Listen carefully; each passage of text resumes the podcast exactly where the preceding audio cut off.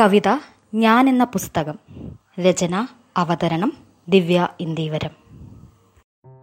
പുറത്തു പെയ്യുന്ന മഴ എന്റെ ചിന്തകളെ നനയ്ക്കാതെയായി. കടൽ തിരമാലകൾ എന്റെ ഓർമ്മകളെ ചുംബിക്കുന്നതേയില്ല. ആകാശക്കൂണിലെ മഴവില്ല് എന്റെ സ്വപ്നത്തിന് നിറം നൽകിയതുമില്ല. പുസ്തകത്താളിലെ മയിൽപ്പീലി കണ്ണ് മച്ചിയാണെന്നറിഞ്ഞ് ഞാനത് പുസ്തകത്തോടൊപ്പം തൂക്കി വിറ്റു ശാന്തമൊഴുകുന്ന പുഴക്കണ്ണാടിയിൽ ചിരിമാഞ്ഞ മുഖം മറയ്ക്കാൻ തുണിമുക്കി ഇളക്കി കണ്ണീരിൻ വിഴുപ്പലക്കി. ജാലകത്തിനരികു പറ്റിയ ഏകാന്ത യാത്രകൾ എന്റെ കൈപ്പിടിക്കകലെ കുതിച്ചു പാഞ്ഞ് പല്ലിളിച്ച് കൊഞ്ഞനം കുത്തി.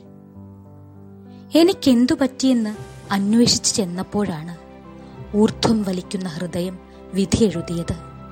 ഞാൻ മരിച്ചുപോയെന്ന് ശരിക്കും മരിച്ചുപോയെന്ന് എഴുതി വച്ച് ഞാനും ഈ പുസ്തകം മടക്കട്ടെ. ഞാനെന്ന പുസ്തകം മടക്കട്ടെ.